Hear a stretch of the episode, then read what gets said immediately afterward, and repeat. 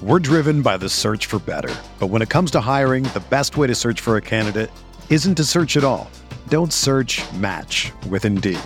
Indeed is your matching and hiring platform with over 350 million global monthly visitors, according to Indeed data, and a matching engine that helps you find quality candidates fast. Ditch the busy work. Use Indeed for scheduling, screening, and messaging so you can connect with candidates faster. Leveraging over 140 million qualifications and preferences every day, Indeed's matching engine is constantly learning from your preferences, so the more you use Indeed, the better it gets. Join more than 3.5 million businesses worldwide that use Indeed to hire great talent fast. And listeners of this show will get a $75 sponsored job credit to get your jobs more visibility at Indeed.com slash BlueWire. Just go to Indeed.com slash BlueWire right now and support our show by saying that you heard about Indeed on this podcast. That's Indeed.com slash BlueWire. Terms and conditions apply. Need to hire? You need Indeed. Today's episode is brought to you by Cars.com. With over 2 million vehicles and 50,000 more added every day, Cars.com will match you with the perfect car for you, your budget, your life, your style. And if you're ready to say goodbye to your current car, Cars.com will get you an instant offer to cash it in. Just start by entering your license plate and get matched with a local dealer who will write you the check. So whether you're looking to buy or sell, just go to Cars.com. It's magical. Hello, friends. Welcome to Mavs Moneyball After Dark. Tonight, you are joined by me, Kirk Henderson, and fellow editor Ben Zadell. How you doing, Ben? Doing good. How you doing, Kirk? I am okay. Uh, mainly because I want to sass Josh. Uh, he was like, "I don't know if I want to do one of these yet."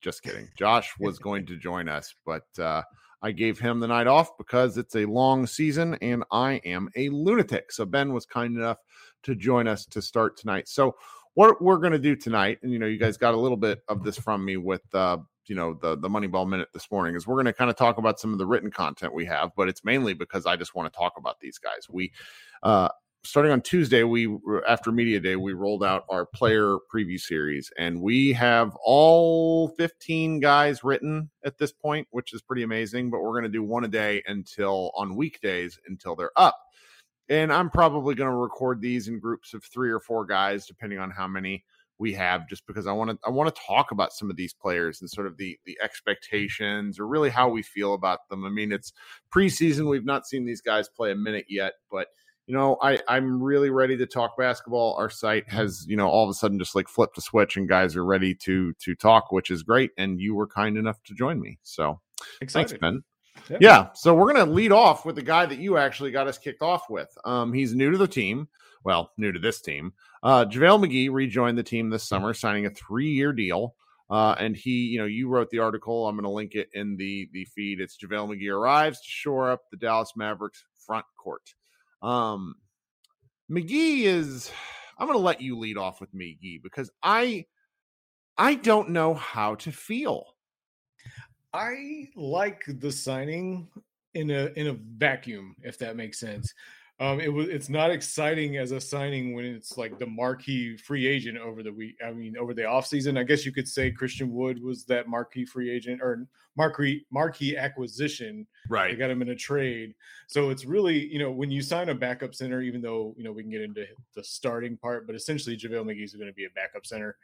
Uh, when you sign a backup center as your you know big free agent acquisition of the summer that's kind of disappointing uh, but i think he's you know he's going to play a role hopefully the role that we all i think the role that all mavs fans envision is him you know soaking up some of those dwight powell minutes uh, that kind of killed the mavericks uh, last year especially if there's this insistence of starting dwight yeah. powell if you're if you're going to say hey we're going to start javale mcgee in place of dwight powell I think he can be a little less of a defensive uh, liability than Powell was last year. And you're talking, I mean, uh, he's averaged 15 minutes per game in his career, I think. Yep. Seven, um, 17. 17. Okay. Yeah.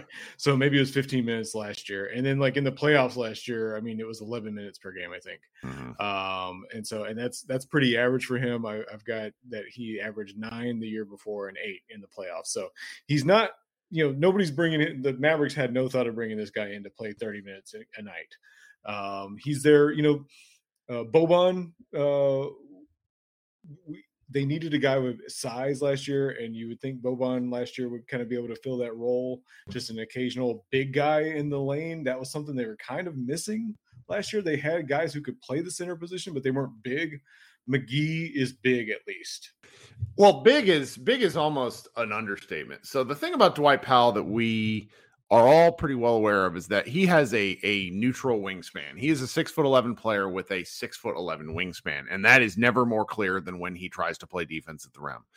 JaVale McGee is a legit seven foot tall. His wingspan is seven six. Yeah. He is a athlete. Even at 34, he is an athlete. So it's like there are some measurable elements where I 100% understand why the Mavericks wanted it.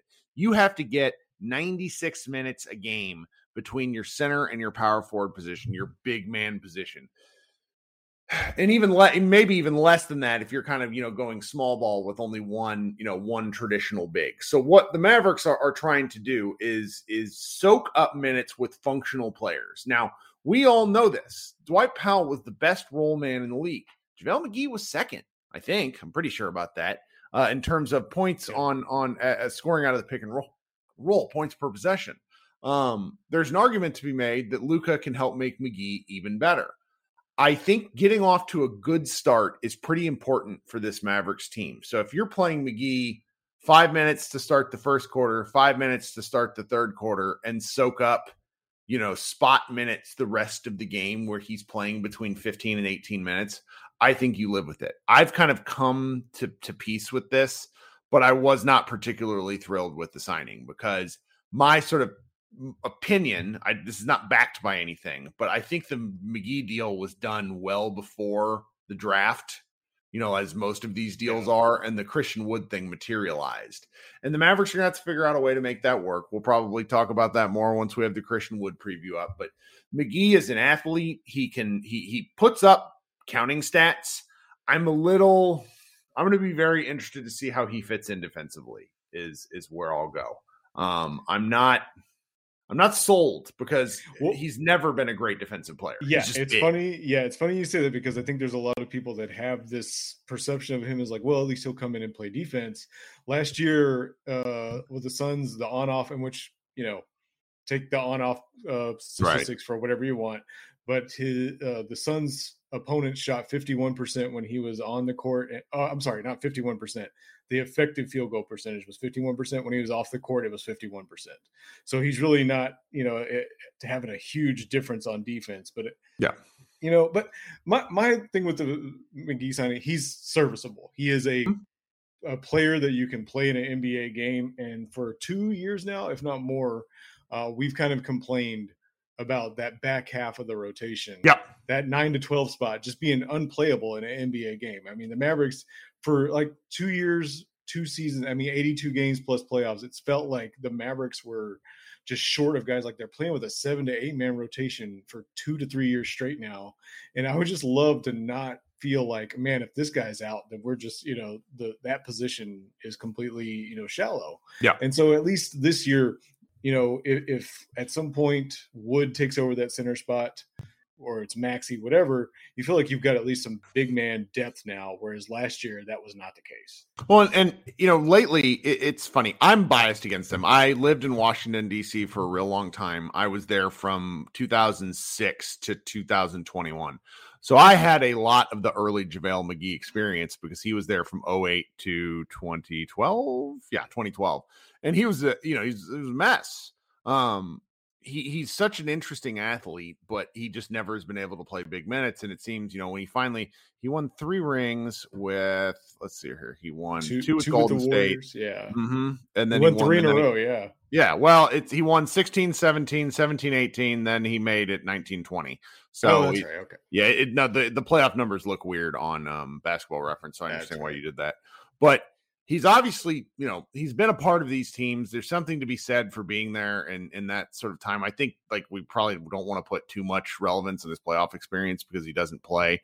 Um, I do think it's funny that there's been some quotes about how he can like be a veteran for the young guys when it's like, well, the whole team is veterans. What are we doing here? But it's fine to have a guy, and you know, if he doesn't work out, it was a slightly expensive gamble and a in a Yeah. in a contract that's probably movable. Um, Oh, and it, as long as he can be, you know, a good, as long as he can be a neutral presence in the locker room and not be a knucklehead, then I think every, I, I think everything is fine. I mean, by all accounts, it seems Jason Kidd really wanted JaVale McGee. So Well, and- and specifically for Christian Wood, you know, I mean, that's the exactly kind of a parallel situation there where, where JaVale McGee can be like, hey, man, like when I was younger, I was a knucklehead. I didn't, you know, I didn't approach the game the right way. I've been around these like players, Steph Curry, Kevin Durant, LeBron now, and I can tell you like what they do, how to work. So there is, if you believe in stuff like that, there is some, you know, Right. worth to him being around, just being able to talk to guys like that and say, hey, man, like you've, you know, your career looks like mine early on.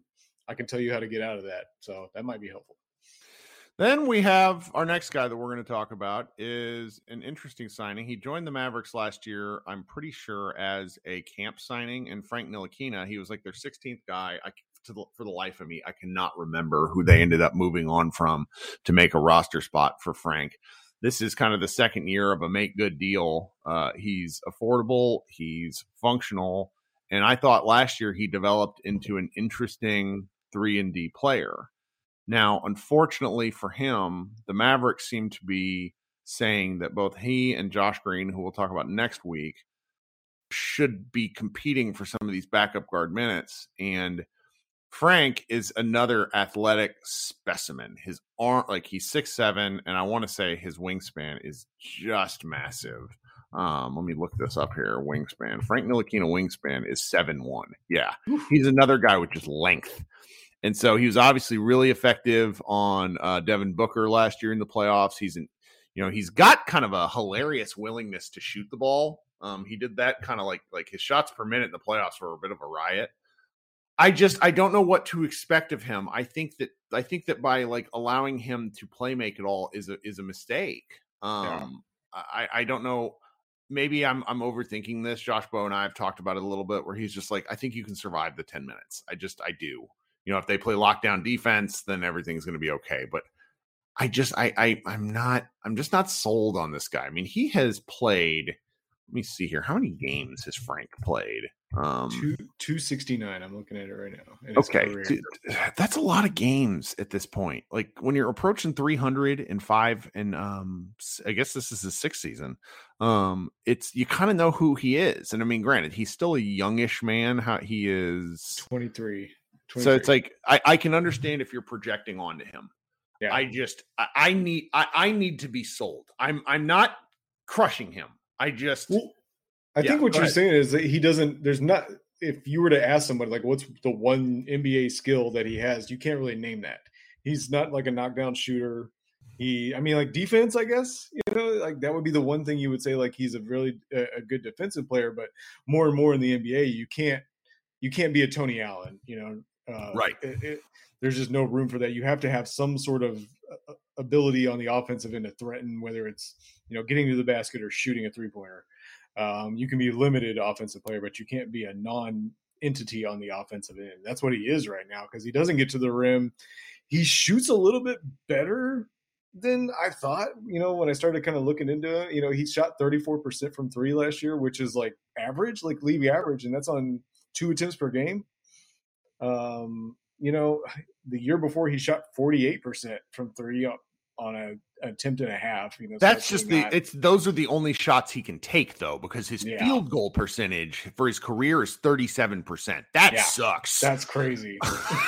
like he's that not- means he can't mean, hit he's not a- anywhere. right, and he's not a big guy, but he's not a small guard either. He's six foot four. You know, Yeah. like so it's not. You know, so he kind of honestly wild. looks taller than that to me. Yeah. So I think the best case use for him is actually, like you said, a three and D guy. Don't treat him like a point guard. And and like we talked about, you know, with Josh, um, that ten minutes per game, I think it's fine if he can just bring the ball to the court and not do anything stupid with it. Um, just set a play in motion. You know, not ask him to make plays off the dribble, but just Yeah. kind of run the team a little bit. Um, and then the rest of the time, treat him, you know, like a wing. He's, you know, just a small wing that can hit some three pointers. You know, I, I think maybe this summer, you know, a couple of those off seasons are, you know, we talked about five years in the NBA. A couple of those off seasons have been, um, you know, screwed up by the COVID situation.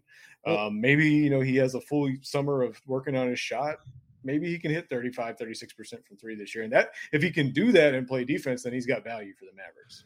Well, and then he had an injury that caused him to miss Eurobasket, and we Oh, don't yeah. know what that injury was. Oh, I Like- was gonna okay, yeah. So see, because I completely tuned out to Eurobasket, so I did not What- know that.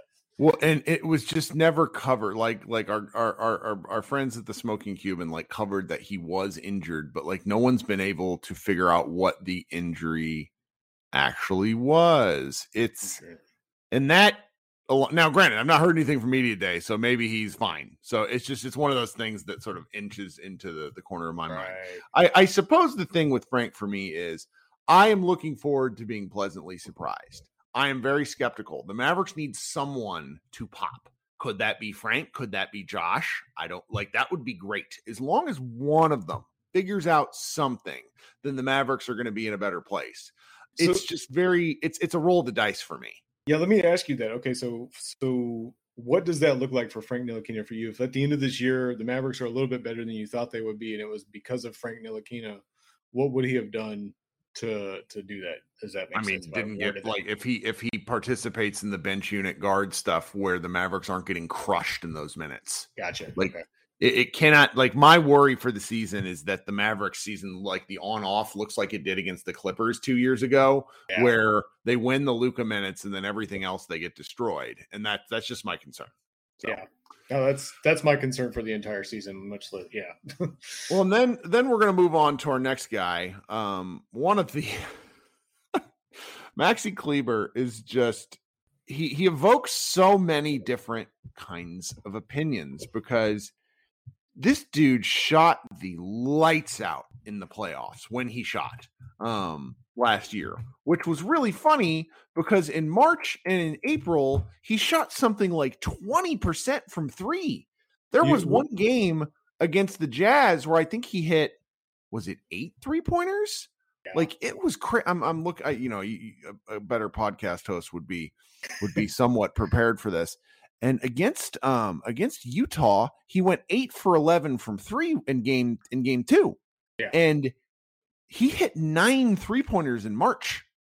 Uh, So it- it's like like his shooting all of a sudden was just insane. And like Maxi is was kind of like the the skeleton key to the da- to the Dallas defense. He's what unlocked them to do everything else because even when he was terrible last year on offense, he was fantastic on defense. And he comes into this year, he's going to be 31 by at some point in the season. Um and you know, it's his, it's going to be his sixth NBA season, which is silly to say. It's like him and Frank will both have played six NBA seasons. Feels like Maxi's been in the league longer because he's just played a lot of he's played a lot of minutes for Dallas. Um, Yeah. These past two seasons, he's played less because frankly he's been injured more. He played 50 games in 2021 and only 59 last year, and he's an example of why they needed to bring McGee in. Is the argument because Maxi just he he he's a guy who can play about 25 minutes a game and you probably maybe even want to see if you can get away with less to rest his body and they they just they need him. They need him for he spaces the floor he makes right reads he plays spectacular defense but he's also it feels like he's kind of on the edge of a knife in terms of like his athleticism could completely go away and if that's like so much of Maxi's game is based on confidence and rhythm. Like when he plays, like he gets into these these both these funks and these highs where he's outstanding or he's terrible, and it's it's just a little. It's a, it's not fair that the Mavericks rely on him this much, but but he's he's just a really interesting guy to talk about. Yeah, that March. I mean, we thought he was broken. I mean, honestly, we were. It was starting to become, uh, you know, because everyone goes through slumps. I mean, he shot like twenty eight percent in November, and that's that's a slump. In March, he went nine for fifty one, shot set basically eighteen percent from three. Yeah. I mean, that's not that's not a slump. That's like I said, we were thinking the guy was broken, and then like you said, all of a sudden Utah series eight eight for eleven. You said. I mean, it's it's wild, and it's a confidence thing. Because and you can see it. There's certain games where you just like I've screamed at my television for Maxi to shoot a three pointer. Yep. Like the ball gets kicked out to him, it's a wide open three. It's like his shot. He's not on the move or anything. It's a Maxi Kleber shot that you want him to take, and he'll even well, not a pump fake so much, but he'll kind of pull it up like he's going to shoot, and then decide no. I, you know, it's almost like he's got like a like a counter in his head of you know, oh, I've shot four times already. You know, I'm kind of, you know, yes, it's, it's yeah, like, like too unselfish. who- yeah, like he's a little too he, he's he's like the fourth best guy on a team in pickup and he's a little concerned that if he does one more thing and it's it's just i don't know i really i've always really enjoyed maxi's game and it's painful when he wasn't working and then in the playoffs when things started to work for him he was a big factor in why they were able to hold on again you know in advance against utah and it's just he's he's important to the team and i'm curious to see how important he will be this year um and it, it's the, the outcome the range of outcomes for him I, I i think he just he matters a lot like if he gets hurt you know back knee whatever the options could be for him then that's going to spell some trouble for dallas he's Yeah. well, like I said, it, it- you talked about his confidence. I've said so many times that if Maxi Kleber believed he was as good as the rest of us believed, he'd be like a borderline all star. Yep. He, because I mean, the guy, like you said, he's got the versatility on defense that he can guard in the post, but he can actually out, go out on the perimeter and hold his own with those guys out there. If and hold his own might be underselling him. He can really play out there.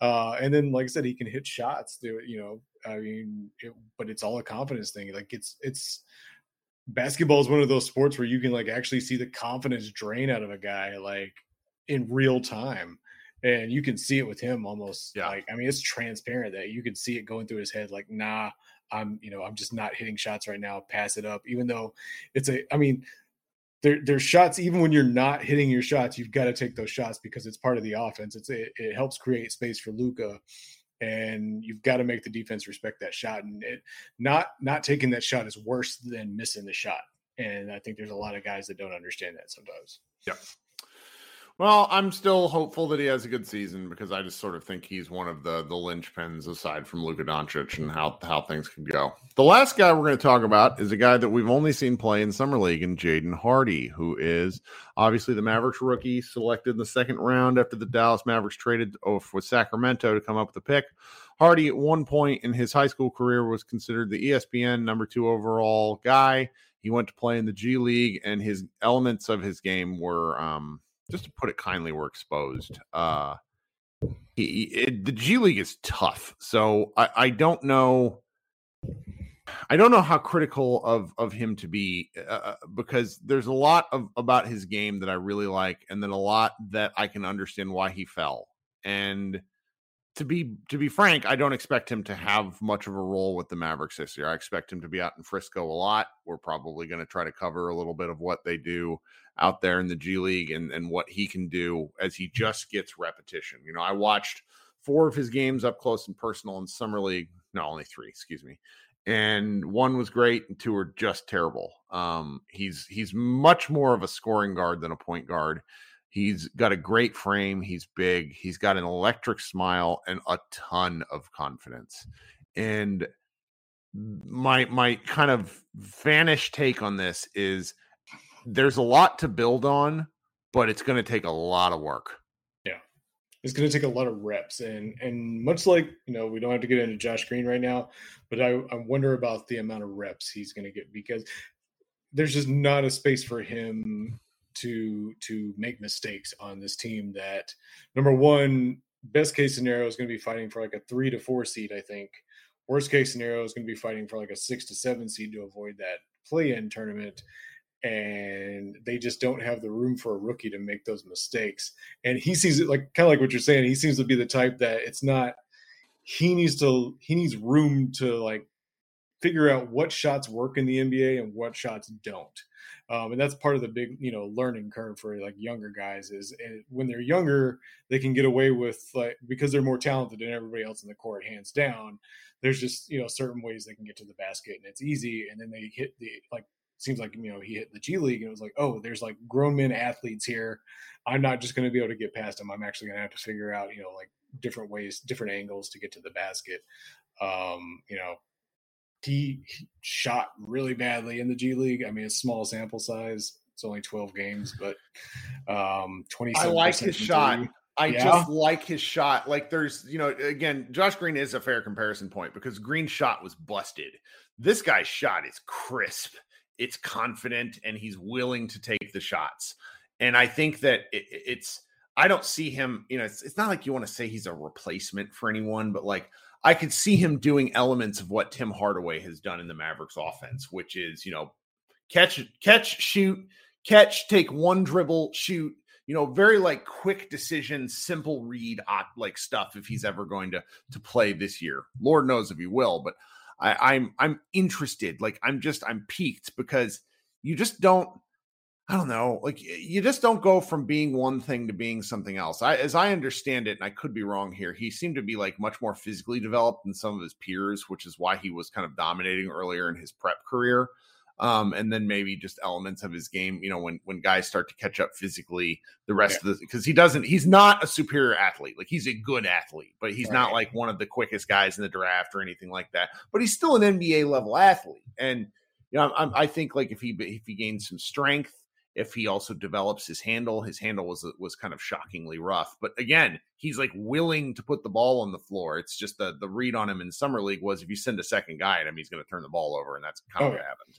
Um, so I don't know. It's it's going to be like a season where we occasionally probably check in on on on um, Mr. Hardy and say, "Oh, that's nice. Well, I wonder what he's going to do for the team." And and for me, that's that's kind of enough right now.